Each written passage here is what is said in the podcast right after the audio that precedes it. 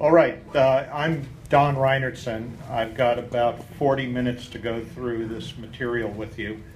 Uh, I've packed a fair amount of material into that because this, for some of you, this is your only exposure to these ideas. So I, I probably put a little more payload than I need uh, in it. It's, um, I'm going to proceed through it briskly, but not recklessly. So uh, we'll go through the stuff you're at different levels of sophistication in terms of you. I've tried to put stuff that is valuable to even people with a lot of experience in lean product development and stuff that is valuable for people who are just beginners. So that's sort of the mix. I'm not going to talk about my background, I'll just let the material speak for itself. Okay, so what I want to cover is some of what I call the big ideas behind lean product development. And uh, it's not that there are only seven big ideas, it's just that's what I can fit into a presentation of this length. Now, lean product development is unlike lean manufacturing, which has been around for 50 or 60 years, in which there is complete agreement as to what lean manufacturing is. In lean product development, there are different schools of thought about what lean product development is and I represent one school of thought. I would sort of characterize it as sort of more of a science based lean than a faith based lean. And as we go through the material, you'll end up seeing where some of those differences are. So let's jump right into economics to start out with. The first big idea is that if you provide developers with good decision support information, they can make better economic choices more quickly. And you'll notice in a lot of people's schools of lean product development, economics doesn't even come into the process. This is really central to my view of how do you end up approaching lean. Now, many of you would think that, well, we've got these big finance departments, they must be providing us with good information today and things. Uh, the sad news is you don't really have the correct information to make decisions in product development today. And I'll start with a ba- very basic question that you would confront in a product development process. Let's say you had a testing area and you had a choice between operating it at 80% utilization with a two week queue or 90% utilization with a four week queue. What would be the better choice? Can you answer that question? Can, can you take the tools of lean thinking and answer that question? Say, I would, I would say the first one, because it's time that's expensive. If you extend your product development cycle to four weeks, you're Uh, losing a lot of time. okay, and that, that's an interesting hypothesis. So you're saying that I intuitively know that two week savings in cycle time is worth more money than a 10 percentage point shift in utilization. Yeah. And how do you know that? Uh, Because you quantified neither one. Uh, the, the reality, and, Well, and because the, the, the two-week shift is a fifty percent increase, right, or a hundred percent increase, depending which way you want to look at it. Mhm. And that, I mean, that's a far greater advantage than the ten percent, and if you're looking at product development, time is what's expensive. You only have so many, so much time in a year. that, that, need a new product by Christmas, you better be moving. yeah, that, that is a domain-specific conclusion. If you're, Repeat the- whatever he's saying, oh, he, he was saying that time is intrinsically more expensive, uh, and things. And that's a very domain-specific conclusion. The, the, the reality is, is that you have insufficient information. You're trying to compare two weeks of cycle time with 10 percentage points of utilization. They are expressed in different units of measure. You cannot compare them until you get them into the same unit of measure. And this is a fundamental problem. Now, the question is what would you choose as the unit of measure? And the question would lo- logically be answered by who are you trying to influence? If you're trying to influence the people who control the resources in the company, you might want to pick a unit of measure that is significant to them. Instead of picking engineer smiling faces as your measurement space, maybe you want to pick life cycle profits. And that's precisely the way you approach this problem.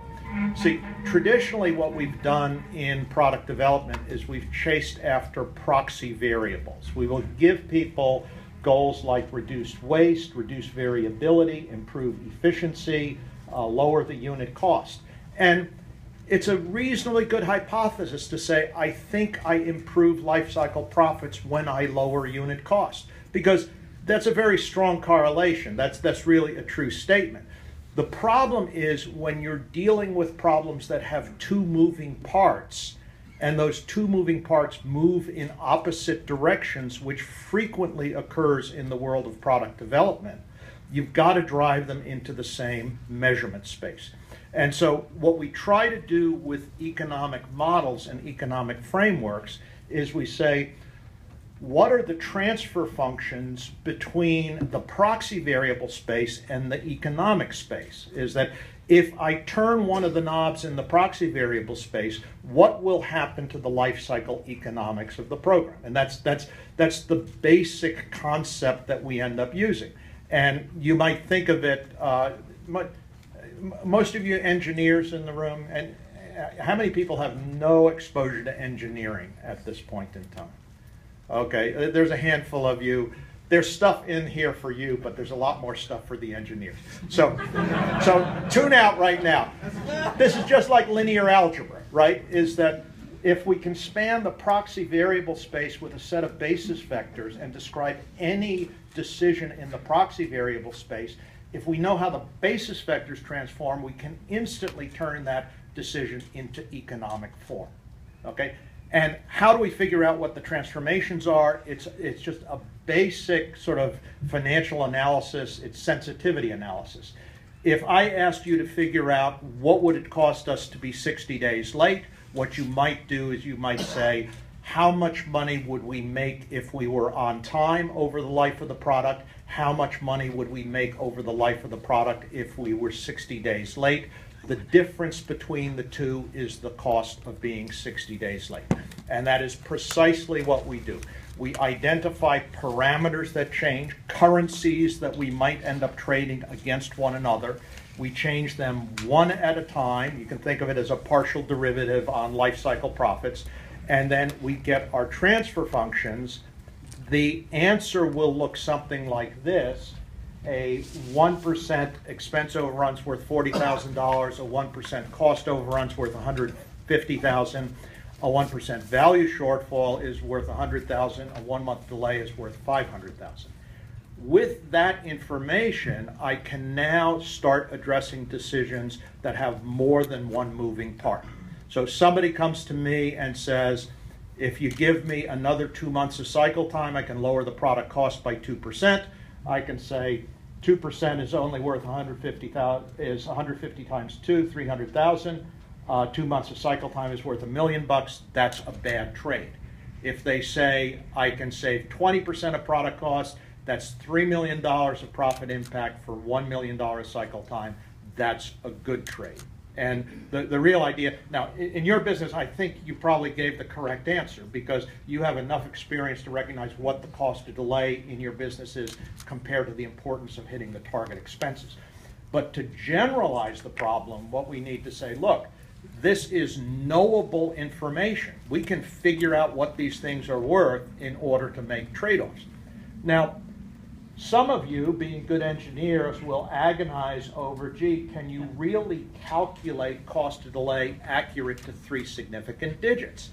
And the answer is no, we can't calculate it accurate to three significant digits, but there is no reason to do that because you simply have to calculate it more accurately than the information you use today when you make a trade off between cycle time and something else. And the question is, how accurate is the information you're using today? Well, this question has come out up a lot over the years. And what I will do with the team to demonstrate how clueless they really are is I will get 10 people in the room who are all capable of influencing the schedule of the project. the regulatory affairs person, the QA person, the hardware engineer, the software engineer, the purchasing manager, and I'll ask them, what would it cost the company in life cycle pre-tax profit over life if this product was delayed by 60 days? Write your answer anonymously on a piece of paper. We're going to gather the papers and rank them from the highest number to the lowest number we get. So, typical range 50 to 1 with intuition. You'll have somebody saying it's going to cost us $10,000 a month. You're going to have somebody else saying it's going to cost us $50,000, uh, $500,000 a month in the process. Now, those two people are sitting in a meeting. How do you think the person who believes cost of delay is $500,000 a month feels about the person who believes it's $10,000 a month? Do you think they believe they're treating the product with adequate urgency and things like that? Very difficult to get aligned decisions. If people believe they're acting in good faith on what the real economics are, and somebody else is doing something on totally different assumptions, you have conflict on the team in the process. Now, the lowest number, I, you know, I, I was interviewing a company that had just won the Malcolm Baldrige Award. They thought they were American's gift to management. It's you know one of those things. Kent Beck was sort of talking a little, little bit about it, uh, you know, yesterday. Is that you know when, when you get the Malcolm Baldrige Award, you're, one of the requirements is you have to give speeches to people about how great you are. And if you give the speech often enough, you start believing the speech. Uh, so they, they ended up believing that they were really great. That was the first time I saw a 200 to 1 range, uh, is, which was more than two orders of magnitude.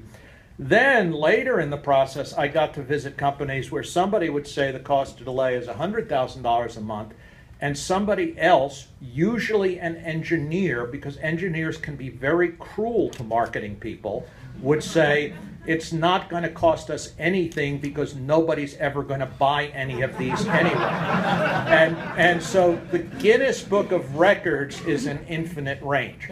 What is interesting is the lowest range I've seen in 25 years is a 10 to 1 range on a team that does not use analysis. That's the bar we have to beat, and it is trivially easy to calculate cost to delay within that range of accuracy. So, first idea let's figure out what the economics are of the things that we're trying to chase after in the process and share that information with the people at the lowest level on the team so the micro decisions on the team are made aligned with the economics.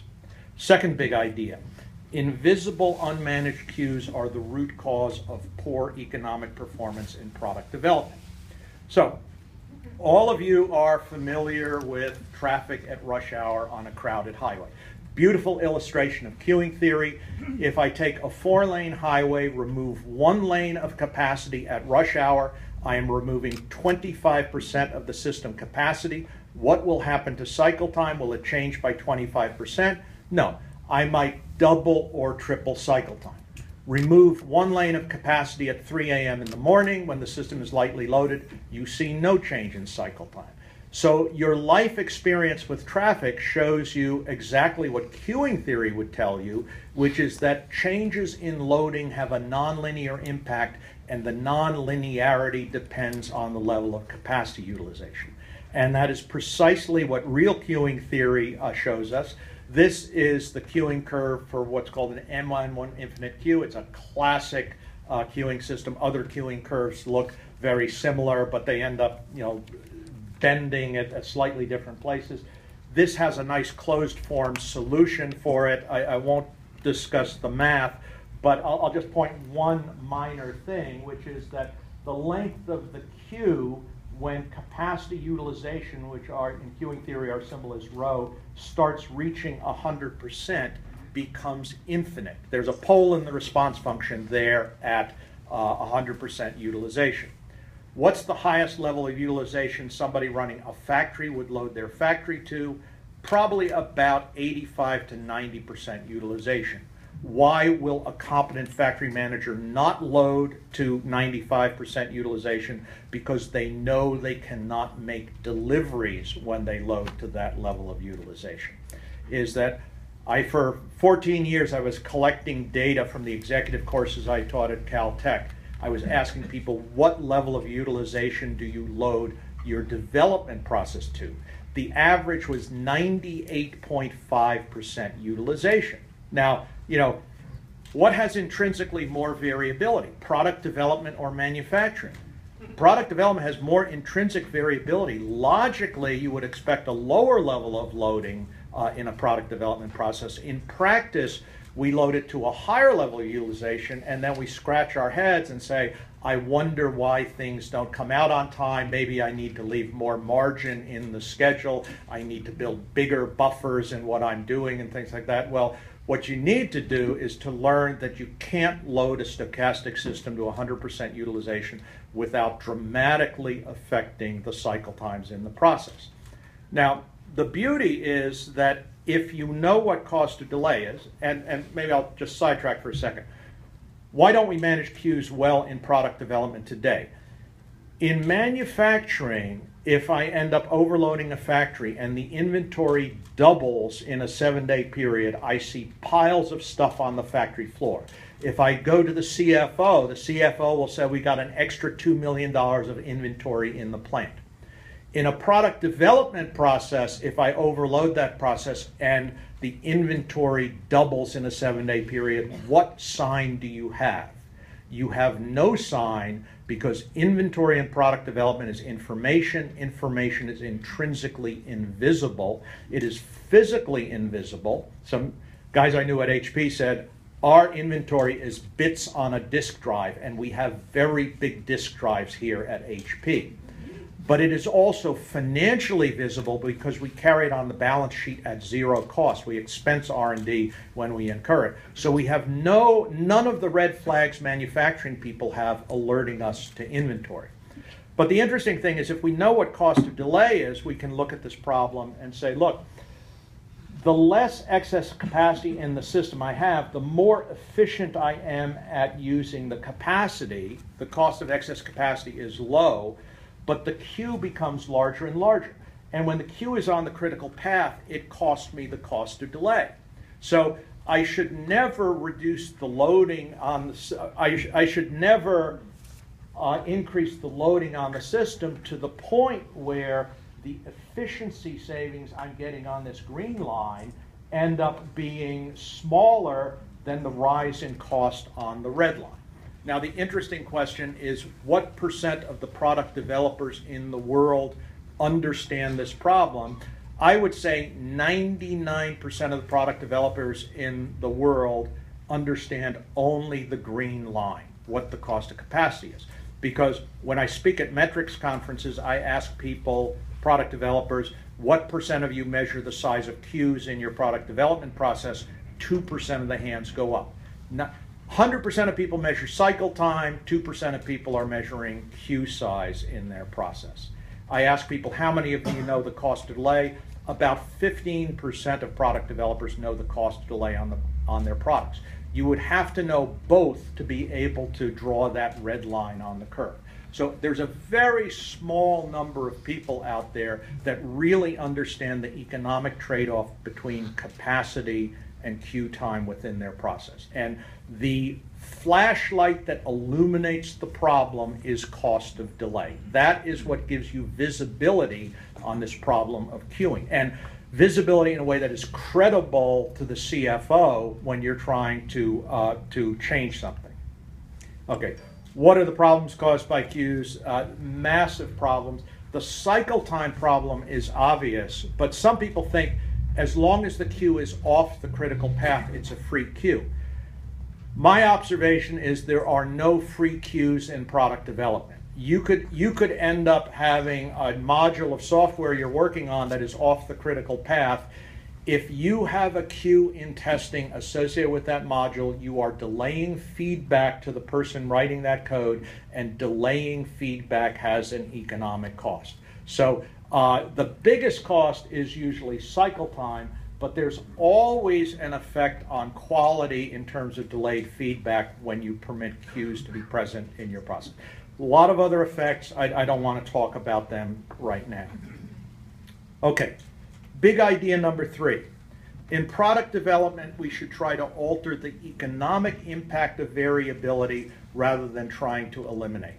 Perhaps the most toxic idea coming out of lean manufacturing is the belief that it is universally good to reduce the amount of variability in a process. That, and that is absolutely true in the manufacturing domain. It, it is the gold standard in manufacturing. It is not the gold standard in product development. I want to show you this in a slightly sophisticated way because it's the, the, the way that will convince finance people of the truth of this. Back in the 90s, Robert Merton and Myron Scholes won the Nobel Prize in Economics for option pricing theory, for the Black-Scholes option pricing model and things. They were the first people to quantify what is happening to the how a value of an option ends up changing. What's the fair price to pay for an option?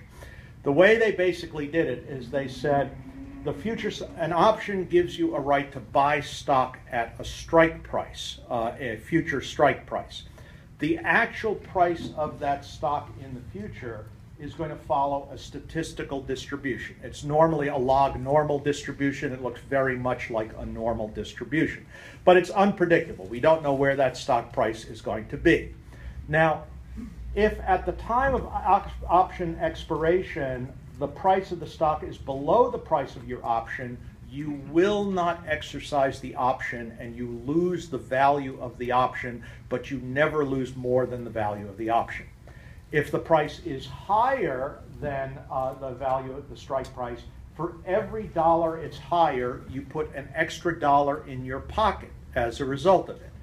Now, in order to calculate the economic expectation, it's like any expectation in statistics, you multiply the probability function by the function you're trying to get the expectation of. So you multiply this function by that function, and you get a curve that looks like this the area on the right side is larger than the area on the left side, and that is, in short, why options have financial value. It is not because of the statistical distribution, it's because of the asymmetry in the payoff function. Now, what do you think happens to the value of an option if you increase the variability in the stock price? In finance, we call that volatility, not variability, but it means the same thing the value of the option gets higher, and you can see that logically because I increase variability, I spread the tails in both directions. Spreading the tail on the left side does no damage because I always lose the same amount. Spreading the tail on the right side drives you into the high payoff region, which ends up producing a better outcome. Now, on this slide, I've just done the calculation with two uh, standard deviations to just illustrate the point. You see the difference between the high and the low standard deviation. On the left side, the areas are the same, they're just distributed differently, but the total area is the same. On the right side, the high standard deviation ends up creating a value, uh, more value. And so if you went to an economist and you told an economist, I have learned there is a universal truth that minimizing variability maximizes economic outcomes they would laugh in your face. That is a statement you can only make with an audience that is economically illiterate. Those are the only people who will end up believing that statement. Now, it doesn't mean that variability is intrinsically good uh, in the process. Is that, you know, the point I want to make is it is in the presence of these asymmetric payoff functions that we end up seeing variability being good. It's only in certain situations. It is certainly not universally bad. Asymmetric payoffs are highly common in the world of product development. You're doing drug development, you have a new candidate molecule, it turns into a blockbuster drug, you make a billion dollars it pans out, you've spent $10,000 doing an assay on the thing and finding out it doesn't work huge asymmetry in payoff. If you're a drug company, do you want to work on candidates that have high variability in them or low variability? High variability are the only ones that will turn out to be the blockbuster drugs. How do you manage risk? You have a large portfolio of candidate molecules. That's the way you eliminate the risk. You don't bet on the things that are safe bets. The other important thing, and I won't go into it, is you can change the payoff function. And what you can do this as homework, but what lean startup techniques are doing is they are altering the payoff function in product development processes because they allow you to shut down unproductive paths early and they allow you to put more resources against the productive outcomes and things. And that is altering the payoff functions, which improves economics. Okay, big idea number four.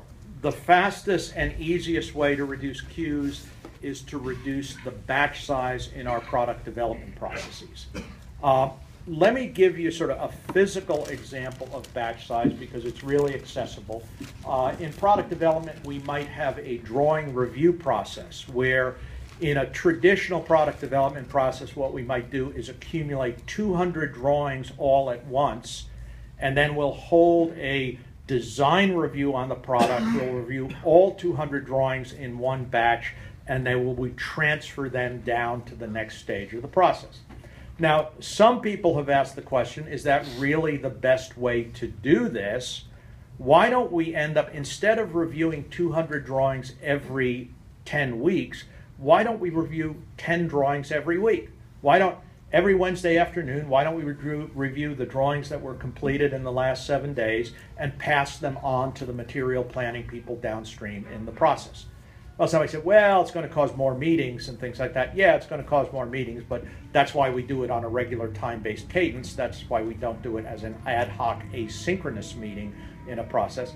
But what advantage do you think you get from doing the small batch reviews of the drawings? Yes, sir. If one drawing depends on another drawing, and you find out there's a flaw in the drawing, you avoid making a bad drawing later. Yeah, he said if one drawing depends on another drawing, you and uh, you find out there's a flaw, you avoid the problem in the other drawing. And that is precisely the right answer, is that if you make a bad assumption about manufacturing tolerances in your process, you get feedback from the manufacturing engineer, we can't hold that tolerance. You do not embed that mistake in 190 other drawings in the process. It's earlier feedback. Everyone in software is familiar with the value of earlier feedback in processes. There's an other interesting thing that it does is that when the work is traveling in one large batch and people say uh, which drawing will be completed first, it's like everybody riding in the same bus. Who's going to arrive first? Everybody's going to arrive first. You all arrive at the same time. If you put 40 people in 10 cars instead of one large bus, now you have the question of who goes in the first car. So you now have the opportunity of what I would call temporal decoupling, which you did not have with large batches. And what, what might you want to move through the system first in the earliest batch? Ones with highest cost delay, the ones with the highest risk in them, because you want to resolve as much uncertainty as possible, as, as Nat Milstein was talking about, and things. Uh, often things with the longest lead time, you want to get them into the process early so you have enough time to work through them. It is an opportunity that does not even exist if you are using large batch sizes in a process. Uh, a favorite example of mine is what you folks in software do in terms of small batch testing. What happens when you do small batch testing? You make smaller changes in the code, you have fewer open bugs, you have faster cycle time through the process. Faster cycle time means that you will get earlier feedback uh, and faster learning. If a programmer makes a bad assumption about a protocol and they discover 24 hours after they make that bad assumption, they will stop making that bad assumption. If a programmer makes a bad assumption of protocol and they get feedback 90 days later, they will embed the bad assumption in 90 days worth of code, and other people will be writing code that is dependent on that. And Mean, it's a no-brainer for you folks that reducing batch sizes uh, ends up making sense in software. You get better code, you get cheaper correction costs. Uh, one company I was talking with said, you know, if you test the code 90 days after the programmer wrote the code, the programmer is going to probably tell you that was not my code. I didn't write that. And, and yes, I can prove you wrote it. Well, I certainly don't remember it give them feedback 24 hours after they wrote the code, there's some chance they might remember what they were doing 24 hours before. if with a faster cycle time, the less time your product is in flight, the less requirements change you experience. And, and in fact, this is an exponential problem. Requirements change goes up exponentially with the time in flight for reasons I don't have time to explain. But you get a huge reduction in requirements change when you have a faster flow through time in the process. I was talking with the team of, at HP where they said, you know, we, we used to dispatch bugs into our correction process as soon as we found them. We had so much inventory in the process that was a long flow through time. We discovered that we were making fixes on modules of the code that were no longer in the product by the time it came out the other end of the process. And so now what they do is they hold back the bugs in a ready queue. They only dispatch at the rate they have resources for. They have a fast flow through time, and their slogan is We only work on fresh bugs in this process. Uh, fewer open bugs. What's the difference between the uh, one week and the 10 week flow through time? It's the difference between 300 open bugs and 30 open bugs. Why would you like to have 30 open bugs? You get better uptime on testing your system, you get higher validity in your testing, you have fewer status reports. Because if I've got 300 bugs and a 10 week flow through time and I give status once a week, I'm going to end up doing 10 times as many bugs and 10 times as many status reports. If I have 30 open bugs and one week flow through time and things, if I'm reporting once a week, half the bugs I'm not even going to end up having to report on in the process. Huge reduction in overhead. Smaller changes in the code means less debug complexity. If I change one line in the code, one line can be broken. If I change two, it's line one or line two or an interaction between one and two. Interactions goes up roughly with two to the nth, n being the number of things you're changing and things. So you get a huge increase in the difficulty of debugging and things. So this is, I mean, it's a complete anyone who has any ever done batch size reduction in software processes is a believer in reducing batch size ends up improving the economics. Uh, and this is one of the great this is one of the great lessons of lean manufacturing that can be moved in untouched into uh, the world of product development. Batch size reduction is great idea. Easiest way to control the cycle time in a process is to control the amount of WIP in the process. In queuing theory, there's this famous formula called Little's formula. It relates the size of the queue with the departure rate and the uh, waiting time. So I, will use all the official uh, formulas, uh, letters here, uh, so that you don't see something that might disagree with what you learned before. Wait time in the queue, length of the queue divided by the departure rate. So you walk into Starbucks, and you say, how long am I going to wait for my coffee? What's the length of the queue? There's 20 people in front of me. How fast are they serving people? Four people a minute, five minute wait time in the process. It's as simple as that. But this is actually one of the great leverage points that is being exploited by Lean because the reason you get fast cycle time in a factory is because you're reducing the amount of WIP in the factory. If you want to control cycle time, you can control it more effectively by controlling the amount of WIP than any other thing you can do. And that's really the motive behind WIP constraints. In software, this is known as the lean Kanban approach and things like that. Enormously uh, leveraged approach. Um, uh, this is a diagram I've used with senior executives. Uh, senior executives are very smart, but they often have short attention spans. And so you want diagrams that are re readily accessible. And this one has been tested by time. I explained to them here's what you're doing. You're taking 24 months to develop four products in parallel. At the end of a 24 month period, you have produced four products here's what you could be doing. You could be doing product one and two in parallel and then three and four. In both cases, you will have four products done at the end of 24 months. You're never worse off by doing one and two and then three and four. But what is the benefit? The benefit is if there is a cost of delay associated with product one and two, you're putting that money in your pocket. So companies that calculate cost delay, it's a real easy sell to convince them you got too much stuff in your pipeline, you're throwing money away. I, I just sort of use the Columbo approaches. well, you tell me you're trying to make a lot of money and things like that, but you're using the approach that makes the least amount of money. Help me understand why you would be doing that. Now, the the people who complain about is the marketing people. The marketing people will tell uh, you, we like to tell the customers that we're working on everything. And what I tell people is that, you look, if you're going to tell the customers you're working on everything, you really need to practice full disclosure and tell them we're working on everything, but we guarantee you it will not be delivered any earlier than if we were not working on it at all.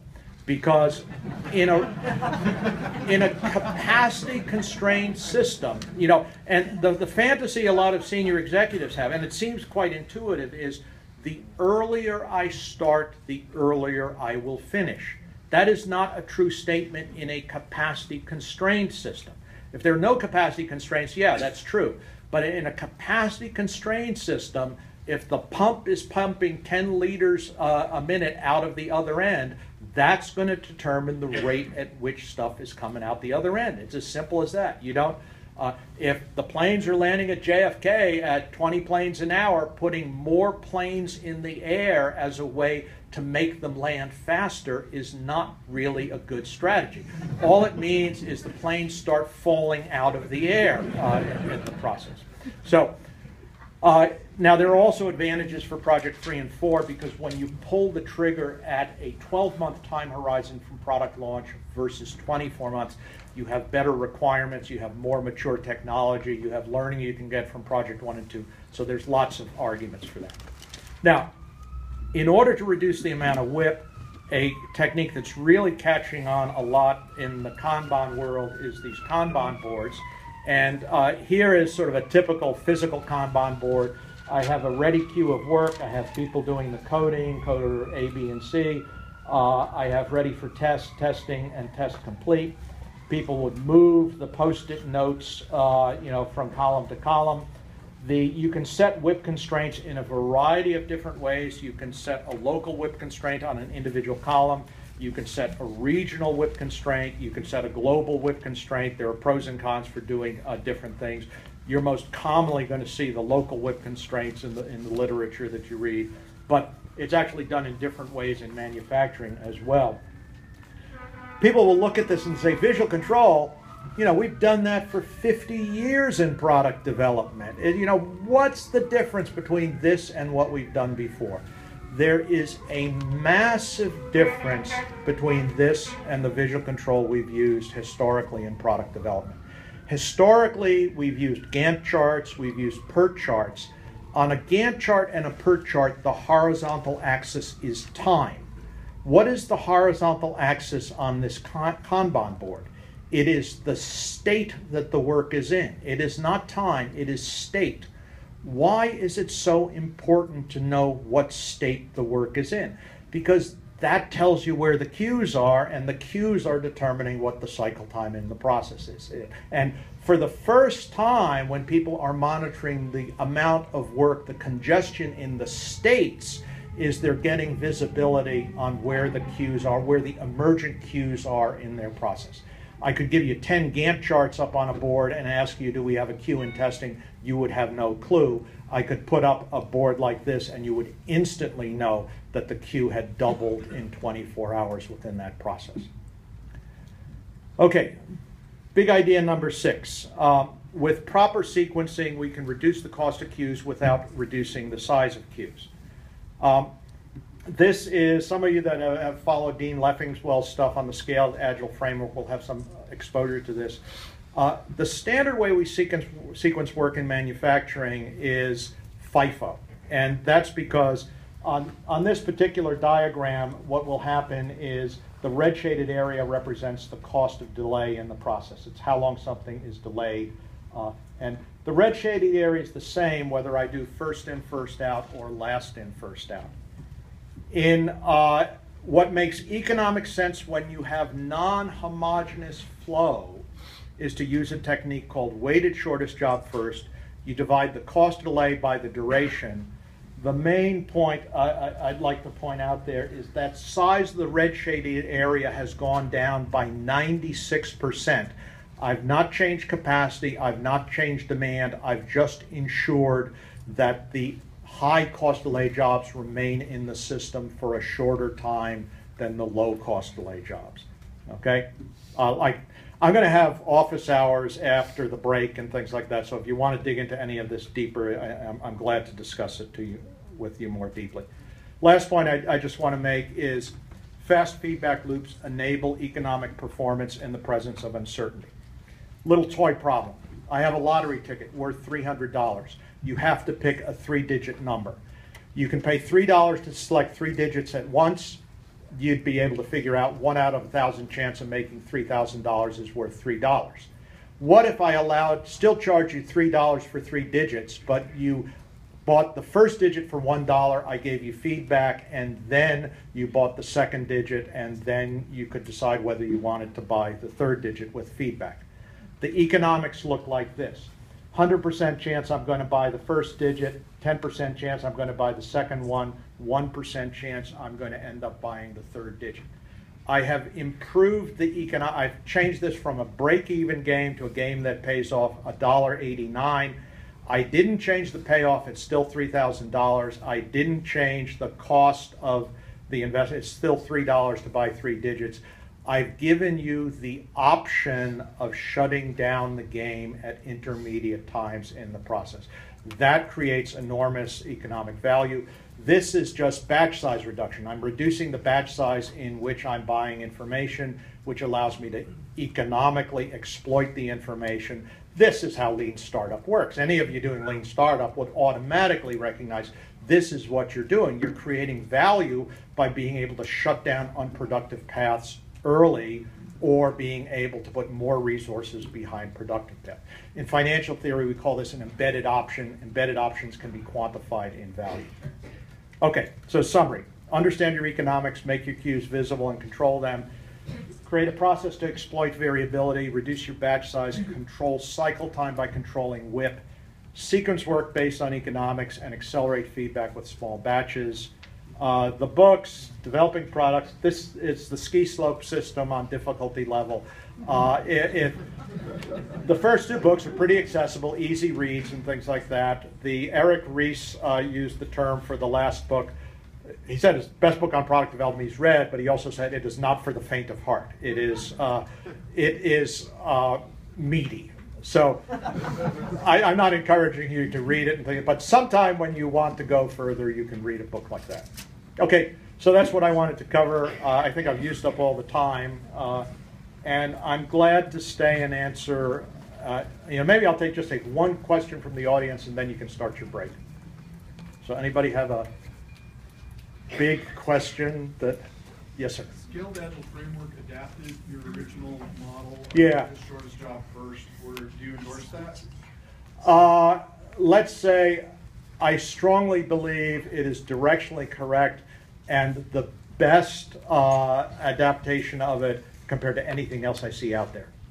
Is I, I mean, I think it could go further, but uh, you know, I, I am just a huge supporter of what Dean is doing in getting people to start thinking about how do you make sequencing choices in doing product development tasks because that is a complete dry spot in the world of lean manufacturing. And as I showed you, 95% reduction in cost delay, it's a huge leverage spot for product developers because we have non-homogeneous flow. Okay, so let's declare victory. Appreciate you coming.